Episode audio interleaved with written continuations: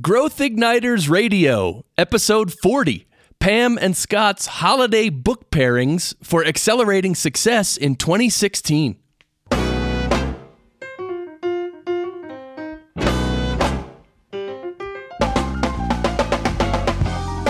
This episode is brought to you by Business Advancement Incorporated, enabling successful leaders and companies to accelerate to their next level of growth. On the web at businessadvance.com. And now, here's Pam and Scott. Thanks, Chris. I'm Pam Harper, founding partner and CEO of Business Advancement Incorporated. And with me is my business partner and husband, Scott Harper. Hi, Scott. Hi, Pam. As always, it's great to be here with you again on Growth Igniters Radio. And if this is your first time listening, our purpose is to spark new insights, inspirations, and immediately useful ideas for leaders to take themselves and their companies to the next level of success. So, Pam, what's up for today? Today, we're getting ready for the holidays. It's pretty early, but Yeah. not really.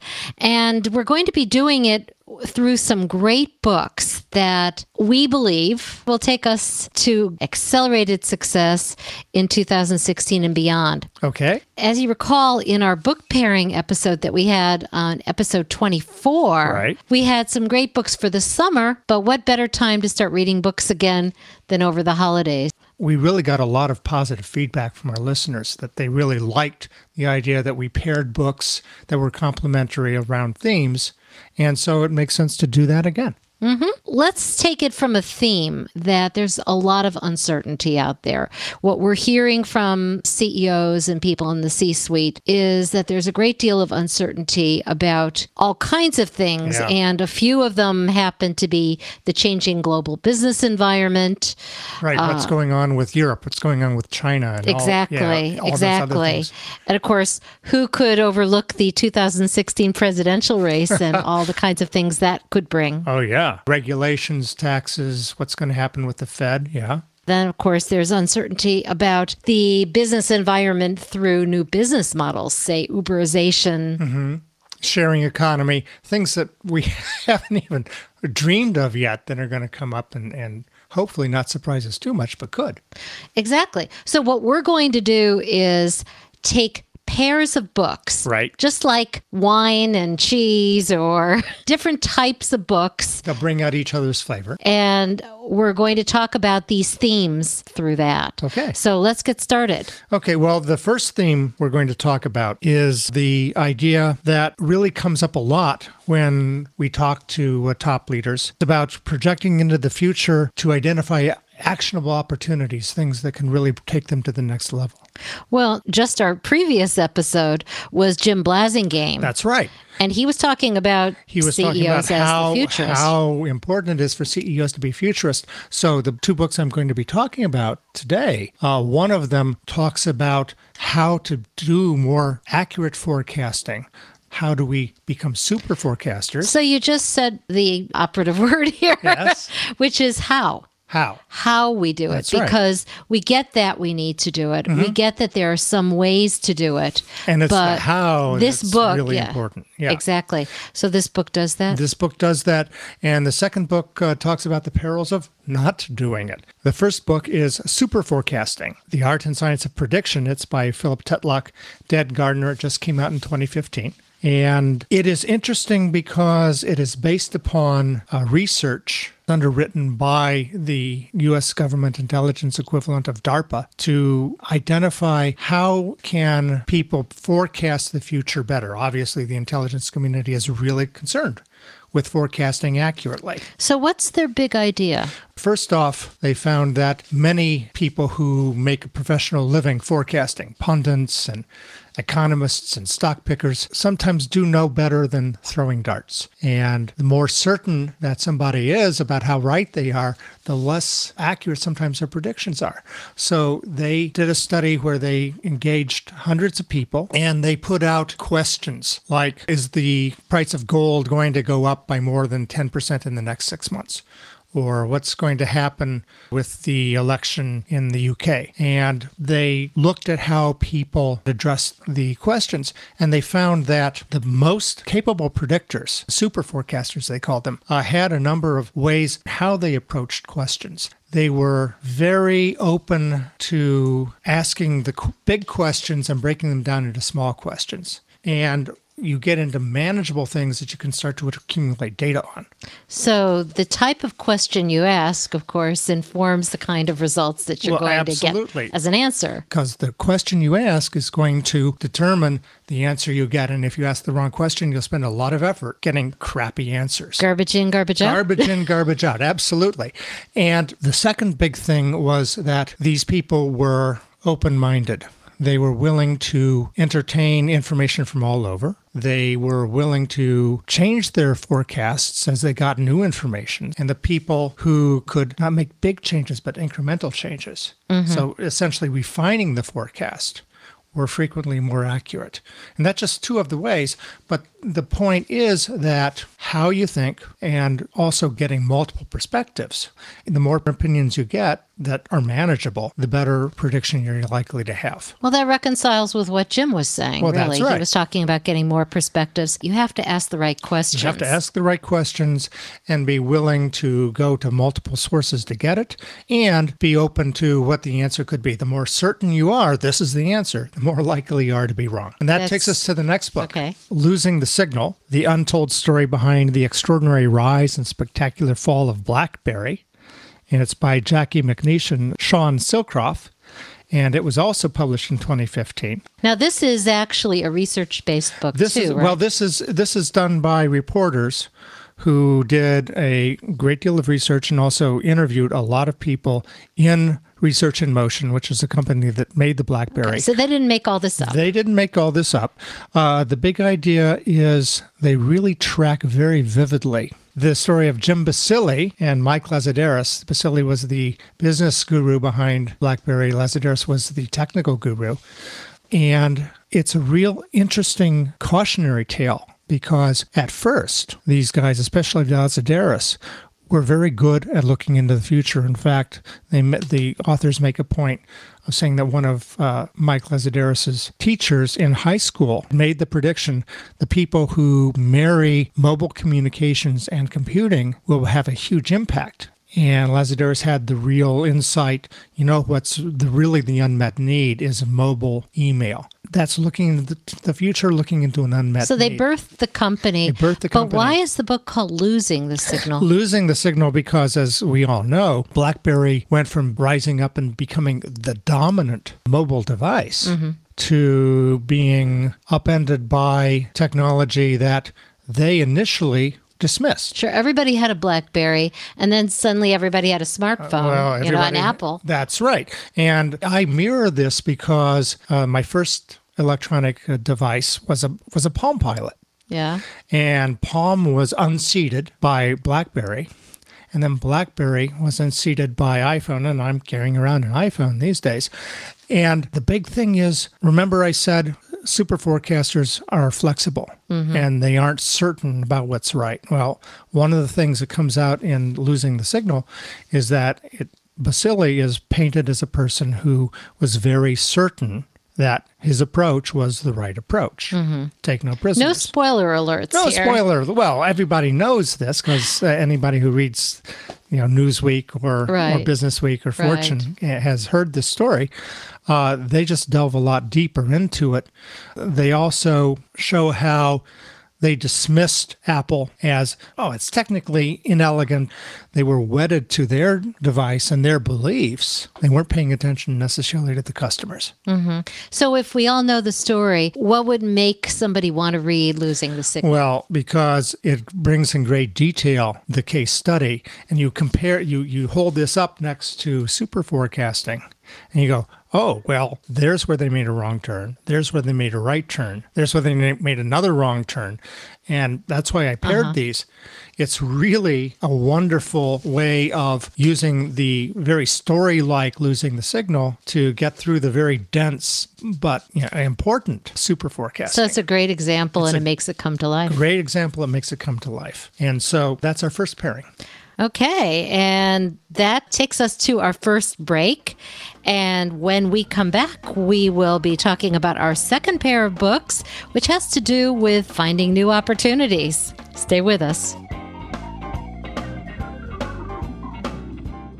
You're listening to Growth Igniters Radio with Pam Harper and Scott Harper, brought to you by Business Advancement Incorporated on the web at businessadvance.com.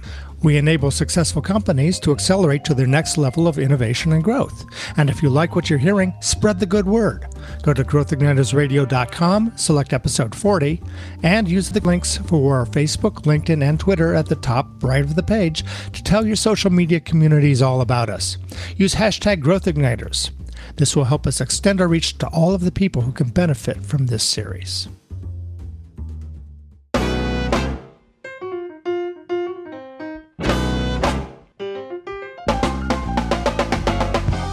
Welcome back to Growth Igniters Radio with Pam Harper, that's me, and Scott Harper. Today is our second book pairing episode, and Scott and I are talking uh, with each other and all of you out there about some great books that can address some of the issues of looking into that crystal ball of 2016 and helping all of us to accelerate to our next level of success. And of course, you can see resources for this episode by going to growthignitersradio.com episode 40.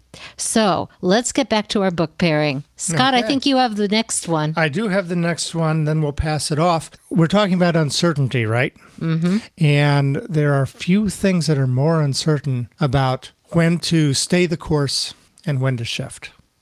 You know, when to transform personally or transform in the business. Mm-hmm when to wait, when to take action. And how did Uber actually figure out that it was time to become Uber? Well, precisely. Exactly. You know, the most successful leaders that we've worked with have all shown a real facility for not just projecting you know linearly into the future this is where we are this is where we were and that's where we are going to be mm-hmm. a straight line they're really good at looking around at the environment reaching into that fuzziness of the future and saying, ah, here's a leap we can make. It's not necessarily continuous linear, it's a discontinuous very often, mm-hmm. but it can take them to real success. And so I want to talk about one of the granddaddies behind that idea of that discontinuous leap, and that is the innovator's dilemma. Uh-huh. Uh, Clayton Christensen, a professor at Harvard. Uh, the book originally came out in 1995, I believe. And so it's been around what? And they've years? updated it. I oh, think there was updated. there's a new edition, 2013, I believe. You can see the updated, the updated edition. edition, but it's still a goody. And in fact, it's a book that I have referred to many times over the years. And virtually everyone who's out there in business has heard of disruptive innovation. Mm-hmm. We're all talking about disrupting. Disrupting this and disrupting that. Mm-hmm. And Uber disrupted the cab industry, and Apple disrupted research in motion, and mm-hmm. so on. Christensen really was the one who came up and popularized the concept of disruptive innovation. First in an article, I think it was in Harvard Business Review, and then in The Innovator's Dilemma. Not the easiest read in the world, but well worthwhile and unfortunately, sometimes as we talk to people and they talk about disruption, not always represented the way Christensen wrote it. Well, so let's just get the big idea. The big idea behind Clayton Christensen is that companies can be upended when they become married to what they're doing. And a disruptor can come in uh, with something that initially is not as good in many ways, but frequently is less expensive. Uh, Christensen uses the example of the watch industry. You had Swiss watches, and then the Japanese uh, watch companies came in with electronic watches, and the Swiss, Swiss watchmakers looked at it and said, Oh, this is a piece of junk. No one is going to want to wear this. So it was a market need that wasn't yet firmly entrenched. Firmly entrenched. Right. And uh, so what what uh, happened was people started wearing uh, electronic watches, watches mm-hmm. with electronic movements. Uh, so a cheap watch could become much more accurate than cheap watches used to be. Mm-hmm. And eventually it went all the way up, and the Swiss watch market really sort of was upended for a while. Then it came back, uh, rebounded back by focusing on a new niche, which is the luxury watch. Mm-hmm. The whole point being disruption starts with something that meets an unmet need, usually for an under underserved audience. And then they start this idea of incremental innovation. You So have- that's the learning curve that's the learning curve. or the scaling curve. Right. And eventually, the innovator, the new company, can get to the point where the old company gets bumped.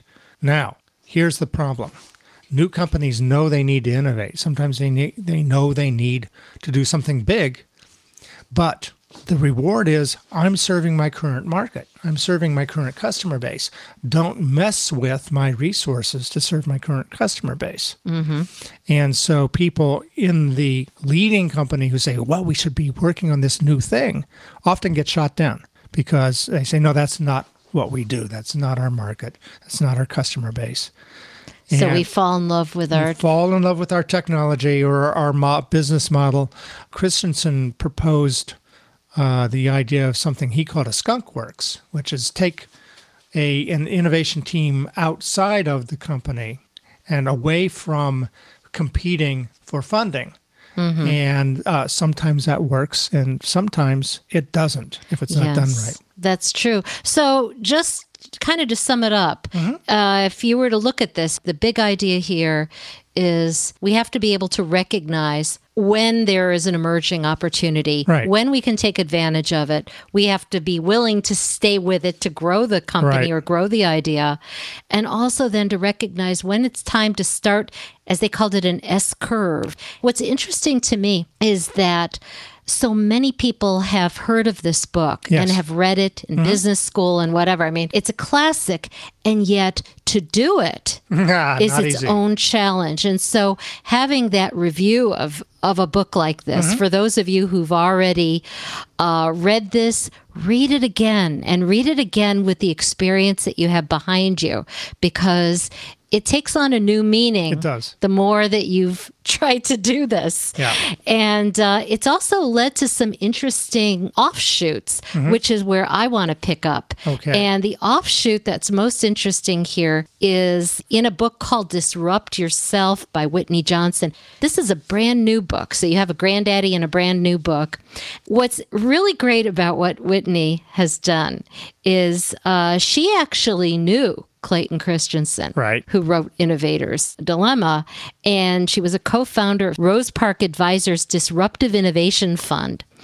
They used this theory of disruptive innovation to invest in publicly traded stocks and private early stage companies. Whitney was fabulous at doing this, and she applied it to her own career growth The idea of disruption. disruption. So, Okay. disrupt yourself is about career disruption and the idea that in order for us to be able to continue to get not just money or whatever it is functionally from a job, we also have to be able to get the psychic payoffs. We have to be able to have both. And so that means growth.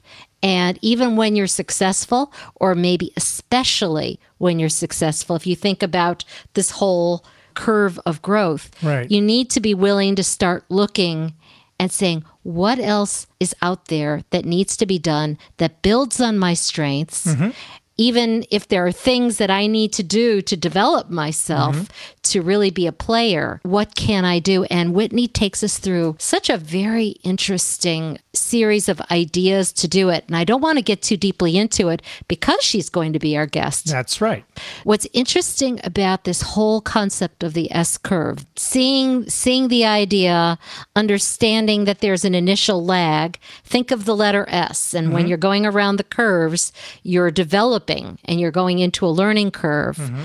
And Ideally, before you get to the top of that letter S, you have found something new to grow into and you start that S again. So, not just business growth, but self growth. Right. And Whitney is going to tell us so much more about that. How are we going to come up with new models for growth and mm-hmm. be in that continuous point of looking at emerging opportunities? That's right. And having our eyes open so that we can look for the unexpected. And that comes from really having a very strong, big idea about what you want to have happen. That serves as a filter, right? Uh huh. But there's more. Okay. Because in order to be able to do that, you need to be able to interact with people in some very new ways and look at people in some very new ways. And that's going to take us to our third pairing, which we will discuss after the break. So stay with us.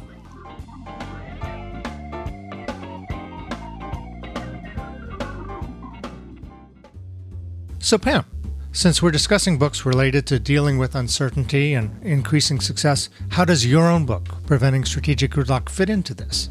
Actually, it could be paired with any of the books we're discussing in this episode. Strategic Gridlock is the name I gave to the mysterious stalls that often happen when successful organizations are under intense pressure to transform and grow because of the uncertainty that's Right. out there. Leaders have told me that reading Preventing Strategic Gridlock helped them think more strategically about how to head off the stalls and unlock more of their organization's potential, raise performance, and make big things happen, regardless of the uncertainty they faced. So go to growthignitersradio.com, select episode 40, and scroll down to resources to find out about a special offer you can receive for buying your copy of Preventing Strategic Gridlock today.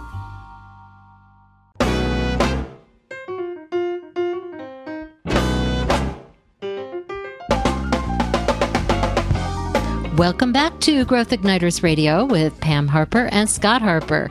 Today, Scott and I are talking about pairs of books that will accelerate your transformation and growth and success in 2016 and beyond. You can find out more about these resources by going to the Growth Igniters radio page, episode 40.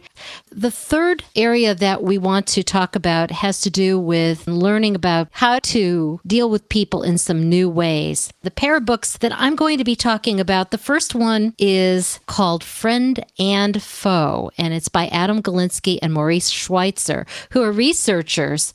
This is a brand new book, also, and their study is very interesting because so often we talk about, well, collaboration is the best way towards success, right? That's a standard wisdom.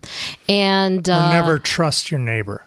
well, uh, so that there are people who are friends, there are people who are foes. Right. What these two researchers are telling us is that we have to learn how to balance the fact that the same person can really be both friend and foe at the same time, and that there's a tension between cooperation and competition. Think about this. In personal life, we talk about sibling rivalry, and then we talk about Yeah. brotherly love or sisterly love. That's a great personal example, mm-hmm. but we see it in the business world all the time. Oh, sure. And so you think about, for example, colleagues who are all competing for scarce resources Right. or scarce job promotions. Mm-hmm. And yet at the same time, we all know that we have to collaborate. And now we're seeing it extended, of course, into more co-opetition, Right. which is competitors cooperating and working with alliances many more times or outsourced mm-hmm. providers. So our organization is constantly dealing with others, individuals as well as organizations, where in one moment we are collaborating, but in some cases we have to come up with how are we going to advocate for our own objectives. Okay. So they're making the case that it's very dangerous to go all the way one way, all the way the other. Extremes don't work. On the other hand, what I really like about this book is that they're very pragmatic about it. Uh huh. They also talk about the fact that inevitably there are going to be times when trust may be broken. How do you repair it? Uh huh. When do you put your guard up? They talk about that too. Like, what are some warning flags? But at the same time, another thing that is really great about this book is that virtually every paragraph is an example. Wow. So there's a story almost in every paragraph. It actually was a good read for me. I enjoyed it. Uh, an example how names can bond and bully. It's good to be queen, but it's easier being the king. You know, you can see that that's the kind of thinking, and they, they do it with, with good spirit. So we have to know, as they put it on the cover, when to cooperate, when to compete, and how to succeed at both. And that brings me to the other book that I wanted to pair this with, mm-hmm. which is an older book, comes from 2012 called The Power of Habit Why We Do What We Do in Life and Business by Charles Duhigg. One of my favorites. The reason for pairing these two books is that I think we get habitually oriented towards dealing with somebody as either a friend mm-hmm. or a foe mm-hmm. or somebody that we don't even pay attention to. So, for instance, I might overlook somebody that I should be paying more attention to. Right. And I'm thinking about an example in a client of mine where this company had patterns, and we, we all Right. fall into these behavioral patterns. One part of the organization never spoke with the other part of the organization. In fact, they were actively disincented by Oh, the way they were set up for promotions Right. for the two parts of the company not to talk to each other at all. Very adversarial. It was. And yet we're all in this together and we have to work together to make new things happen. Team, team, team. Exactly. But they did not realize. They did not realize what they were doing until in this case I I had had a chance to look at it and I said, "Do you realize what's happening?" Yeah. And they said, "Huh." You know, like shaking the head and going, "Oh, what we'd been doing is we had been actually not working together in a way that would be best for us under the circumstances as they exist today. And the fact was, there had been reasons earlier on in the company's history as to why these two areas of the company would not have interacted. It- Okay. It, was, It was functional at the time. functional at the time. Now it wasn't. So, isn't that the case for a lot of things? We do whatever we do, we develop these powers of habit. So, there's a cue, there's a stimulus. We see Mm-hmm. Right. the other group, uh, we get into a routine where we don't interact, Yeah. and then we get some kind of reward. Well, it no longer applies. Yeah. So, again, the reason that I'm pairing these books is to say we have to be sensitive, as Duhigg says, to when it's time to change our habits. Yeah. And we have to recognize what the cues are, what sets us off into behaving a certain way. Mm-hmm. Right. And what does that trigger? What are the sets of actions and interactions that that uh, brings out? Mm-hmm. And then is that reward really applicable today? And if not, Mm-hmm. what would be a new reward? Maybe you have to work backwards sometimes to say, this is what I want. Yeah. Uh, so it goes into why we're having these pairings today is to say, if you want something different, you have to do something different. Well, that's right. And that brings us all the way to the whole reason why we were having this book pairing today, which is if we want to find ways to have the most successful Right. 2016 And beyond. and beyond. We need to first embrace the uncertainty, Right. expect the unexpected. Second, look for those new opportunities that might seem a little out there, Mm-hmm. but that if you go back and do your research and talk to people, You bear your purpose in mind. That's you really right. think about the what is it we're here to do? Why why do we exist as a company or why do I what's my big purpose in life? And that acts as that filter to go, hey, you know what? I hadn't thought about that thing, but that thing could really be the thing that makes a big difference. And of course, the thing that puts it all to life is learning how to balance that tension between cooperating, competing, and succeeding at both so that you can actually work with people in new ways to bring about what you're looking to make happen. And that is it for this episode of Growth Igniters Radio. We want to thank you for listening and we want to hear from you. Is this something that you want to hear more about? Tell us about some other pairings of books and we'll be back with a future book pairing and we'll put them together. Thank you for listening to Growth Igniters Radio with Pam Harper and Scott Harper. To check out resources related to today's conversation, including links to the books we talked about, share on social media, find out about upcoming episodes, or open a conversation with us, go to growthignitersradio.com, select episode 40. Until next time, this is Pam Harper And Scott Harper. wishing you continued success and leaving you with this thought. So, what are you reading? What's on your bookshelf? And how will it power you to the future?